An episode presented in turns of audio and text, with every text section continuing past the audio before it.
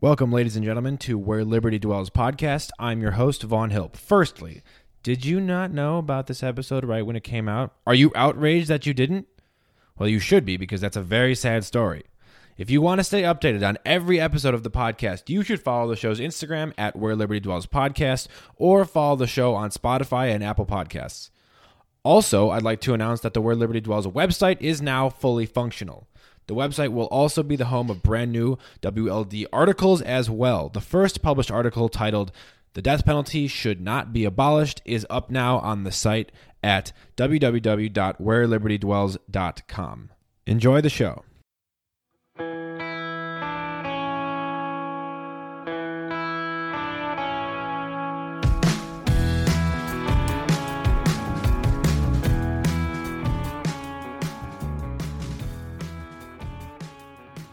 All right, ladies and gentlemen, to begin with current events. On Christmas morning, there was a bombing in Nashville, Tennessee. There are plenty of rumors going around uh, that the suspect, Anthony Warner, who died in the blast, luckily he was the only person who died, was to have believed to be a part of a conspiracy that politicians and Hollywood elites are lizard people that are the cause of tragedies and, and bad things throughout the world, I suppose. It's, and also, he believed that that 5G mobile coverage is used for government surveillance and is harmful to people and and that's the reason for him setting off the bomb next to an AT&T building. And this is pretty much just this is stuff that is simply fueled by internet paranoia um, and people's desire to start rumors and it's pretty pretty idiotic. I'm lucky I'm I'm feeling lucky that these people were uh, that were injured were, were not killed and that no one other than the bomber was killed uh, but it is it is it is a terrible thing for those people to have on Christmas. And now that they're, I saw an interview with a, a woman who whose business was damaged by it, and she said she's never going to look at, she's never going to think of Christmas in the same way. And I'm I'm saddened by that because I, Christmas is without a doubt my favorite time of the year. Uh, also, Republicans are already strategizing for the White House in 2024. Trump, Pence, and former New Jersey Governor Chris Christie are all names that are being thrown out for potential nominees. I really don't want Trump to run again, but given his ego, he, he might he might do just that. There was a nine hundred billion dollar stimulus bill bill that was passed.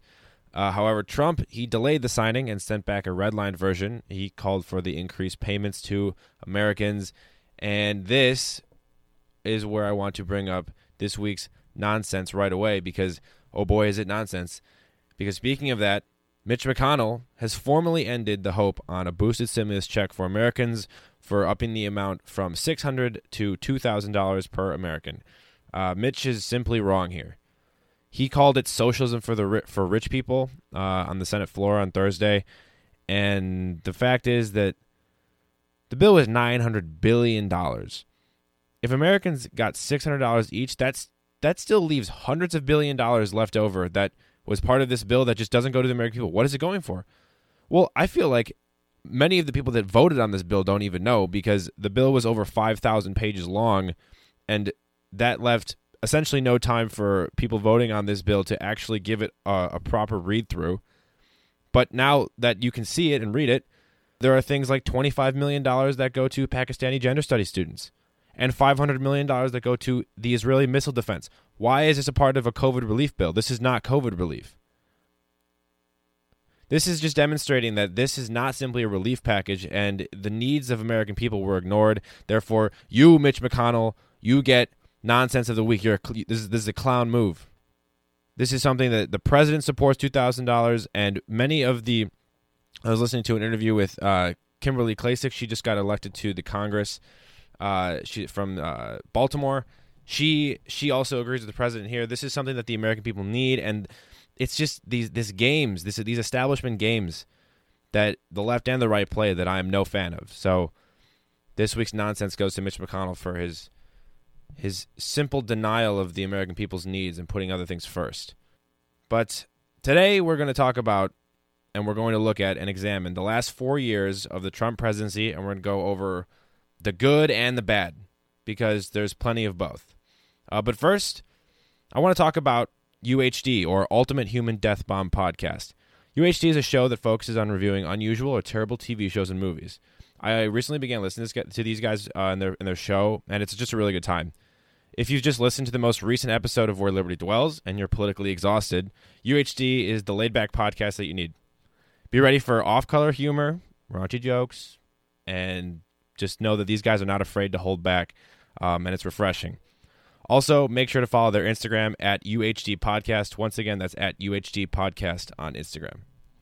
Now, let's take a look back at the Trump era. Pre election, so we're talking campaign 2015, 2016, and during the election, the positives were his immediate disdain, I thought, for political correctness. He spoke to people in a very matter of fact way and a very frank way, which is which was at first definitely refreshing. A, a refreshing way of communication that's in stark contrast to the typical politician, uh, which I certainly enjoyed. And he he constantly talked about being this person that was going to drain the political swamp. I think that's definitely up to interpretation whether or not he did that. I would lean towards no, uh, but he did some good things towards that. And but I would mention that this he he went often too far, which we will get into with this with this disdain for political correctness, which I usually enjoy. But you have to remember you are the president of the United States. But more on that in a moment. Also, he was against illegal immigration right away, a problem that does need serious reform in this country along our southern border. But once again, he there were parts of this that went too far. We'll get into it. For example, time and time again, Trump would be right about a core issue, but then take it to an absolute extreme. Um, I believe this is because Donald Trump's number one priority in his, his entire life is attention and his ego. I think it's even reasonable that he might say he will run in 2024, if only to retract his bid for the presidency later on, just because saying that he would run garners him some sort of attention because he loves when people talk about him. It's so obvious. And that's a problem because I believe the a secondary or tertiary priority is for him is the policy and how they that affects American people. When you're the president of the United States, that has got to be number one, and his ego is simply the most important thing to him. That's never that's never it's never going away, and that's always how things have been for him. And that's always what got in his way during his presidency. On top of that, uh, his remarks about immigra- immigrants crossing illegally on the southern border were extremely overgeneralized. Uh, he did later walk that statement back, referring to the Mexican government rather than American or Mexican people. And this was during the campaign when he said that the Mexicans are bringing that not their best; they're bringing crime and drugs and rapists. And he later said he was referring to the Mexican government. I I honestly don't know. He could have been referring to either one. It was just an incredibly dumb thing to say. But that is not to ignore that there is a problem with crime coming from the southern border he made it he referred to the people as that which is certainly what it sounded like. He says it's the government but i don't believe it. Um his remarks uh or his i'm sorry his suggestion of widespread surveillance on muslim immigrants and mosques in the us would have been a clear violation of the first amendment just right off the bat. The U.S. government had already dealt with the deserving backlash of surveillance programs after 9 11, and he also called for a ban on Muslims entering the United States, which, once again, he walked back to being just a ban from seven individual countries in which Islamic terrorism was proven to have originated from. But even then, Saudi Arabia is not on that list, and Saudi Arabia was where most of the 9 11 terrorists had come from. So intentions there are also a bit murky.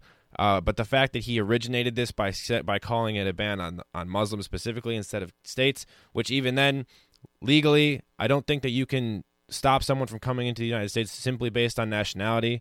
That sounds like discrimination to me. Just a bad policy suggestion overall. Um, and the, but this was all before election. Uh, now we're going to get into his actual term during his four years. Uh, we'll start with the good stuff though, and I do think there was a lot first of all, for this is a rather partisan achievement, but he had excellent uh, justice appointments in the Supreme Court. Neil Gorsuch, Brett Kavanaugh, Amy Coney Barrett. Obviously, with Brett Kavanaugh, there was tons of backlash during his confirmation hearings, as well as Amy Coney Barrett's. But as, in terms of being conservative justice so far, I mean, as as little time they've had to to demonstrate what they will do, they have been promising towards a, a conservative agenda, as well as filling many other federal judgeships in which the Obama administration had just left vacant. Uh, that went that number went from 103 vacancies when he took office to 49 as of now. Even though it's a partisan achievement, it, it's good for someone who wants to see smaller government and a conservative uh, or libertarian agenda implemented further. In terms of the Middle East, Donald Trump may have been the, the best president on foreign policy in the last 30, 40 years. And, and to many people listening, this may sound you know, crazy that you could that you could call Trump the best at, at anything in terms of his presidency, but honestly, he he has done significant good for the Middle East and foreign policy for the United States in general. Uh, he moved the U.S. embassy from Tel Aviv to Jerusalem, finally coming through on a 30 year old promise to recognize the city as Israel's capital. This dates back to Bill Clinton saying that he would he would acknowledge Jerusalem as the capital, and George W. said it, and Obama said it, and Trump finally did it, which is good. Uh, the, the critics of this said that it was you know clearly taking a side like Israel's side in this in this debate, but this is something that has been long overdue because the recognition of Israel as a state is something that eh, that should have been done long ago. Just to simply just to put it simply. Uh, he also he played an integral part in four nations, uh, the UAE, Bahrain, Sudan, and Morocco opening diplomatic relations with Israel, and this is this is something that five years ago people thought was impossible. This this ended up over the course of the four years that he's been in office, the region has calmed down in in a tremendous way. Uh, he was also at the helm of the killing of Irani General Qasem Soleimani, who was responsible for aiding and funding the Syrian government and was a supplier of IEDs to Iraq and Afghanistan during the U.S. conflicts in the region. Basically, this man was the scum of the earth, and the president's actions were entirely justified, and he was at the direct head of this operation. Furthermore, he saw the effective end of the Islamic State. This was a task originally set in motion by the Obama administration, which they, they did do a, a good job on. However, you could make the argument that Obama pulling troops out of Iraq and in, Afghanistan in 2011 led to the rise of, of ISIS, but their their their fight against it in the latter half of his administration was was a good fight as well. But the Trump administration continued that fight and that basically ended with uh, a raid against ISIS leader Abu Bakr al Baghdadi. Uh, he was killed in a U.S. raid in October 2019. And once again, just another absolute scum of the earth human being. And a good thing that we can say he's no longer here. And that is a result of the Trump presidency. Uh, at home with domestic policy, Despite claiming Trump's tax cuts only help the wealthy and corporations, the fact simply is that the standard tax deduction for taxpayers in low and middle income groups effectively doubled.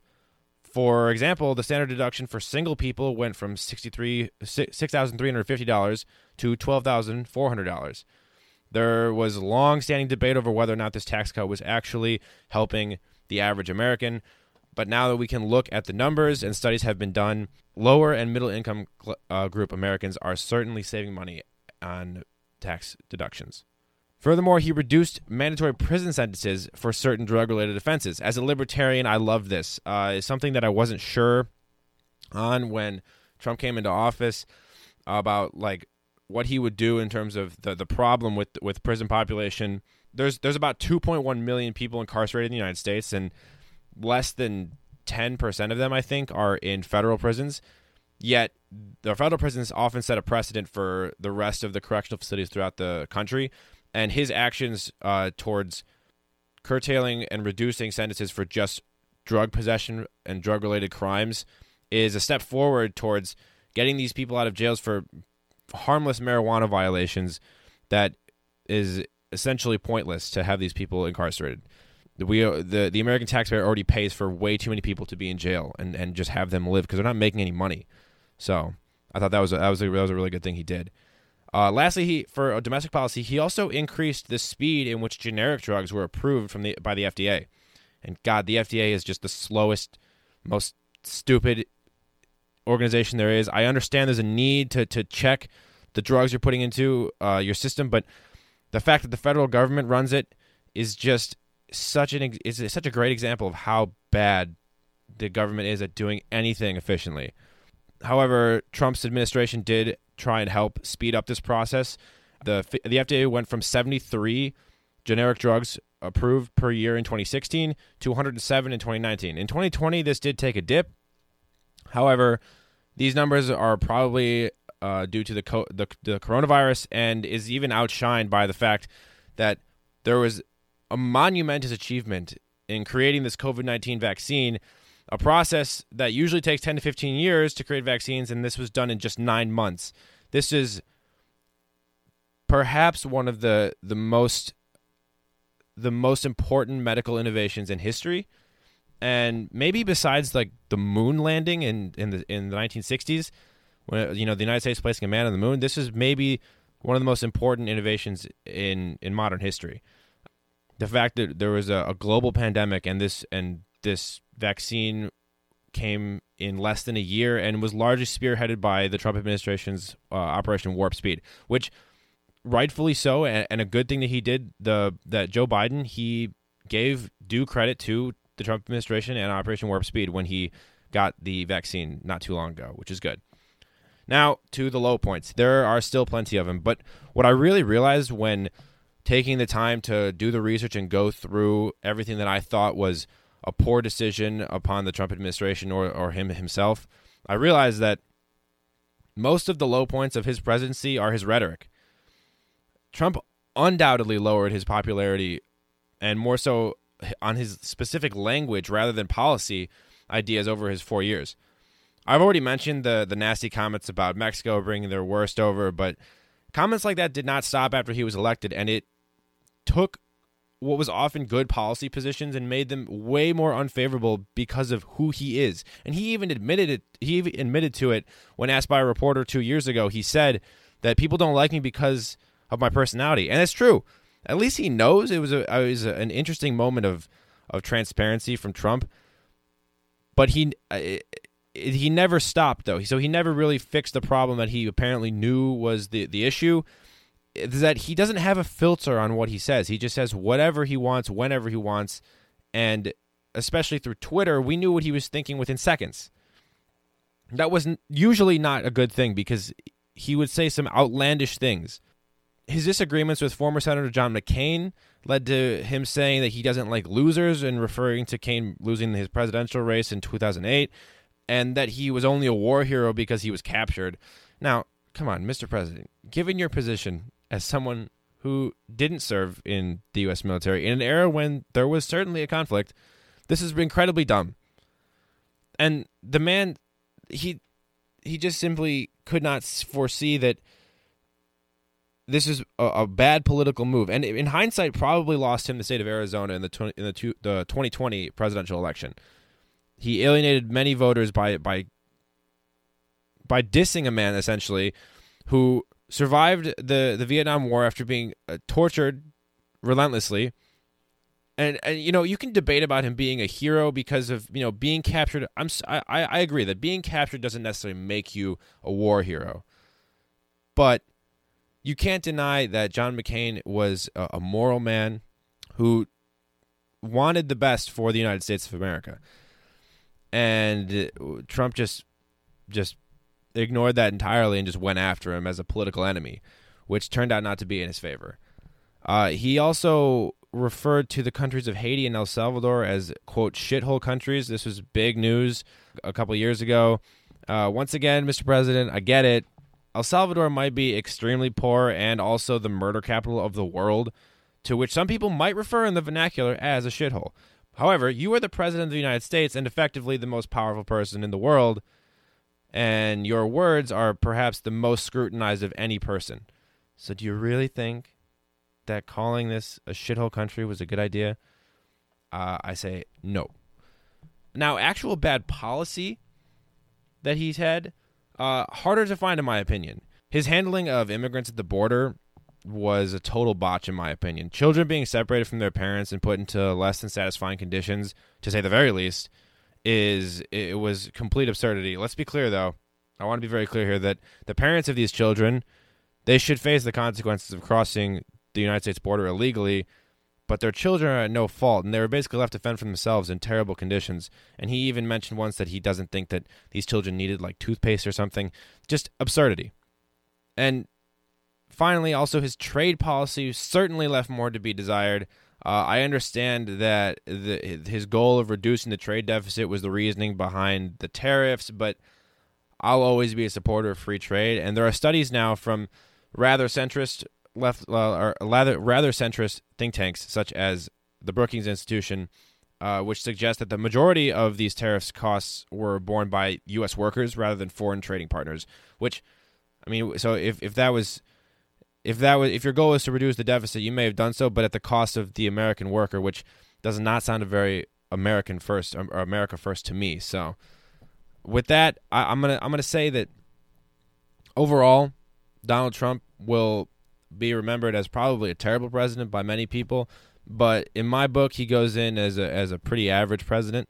He certainly has caused a, a political divide that is unlike anything we've ever seen, but actual policy was not bad, but it was tarnished by just absolutely garbage rhetoric for four years that he never learned to curtail.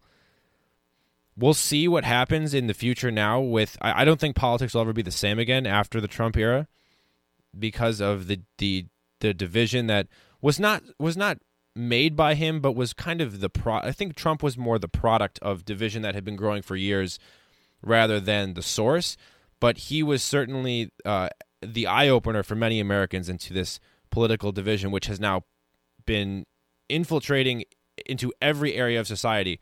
Um, it's essentially that you there used to be a, there used to be things that you could do that that definitely had political opinions. Things like art and movies and music, they always had political aspects to them, but there were ways to enjoy them and view them and listen to them without involving politics, but Trump has essentially made that impossible. There was there is no American I, I would I would guess there is no American that has no significant opinion on Donald Trump, and that that was not the case with former presidents. Certainly not. Uh, so he has changed that possibly permanently. I think I think it'll it, it is a, it will certainly be a lasting effect. With that, I will see you next time. You've listened to Where Liberty Dwells podcast. I'm your host Vaughn Hilp.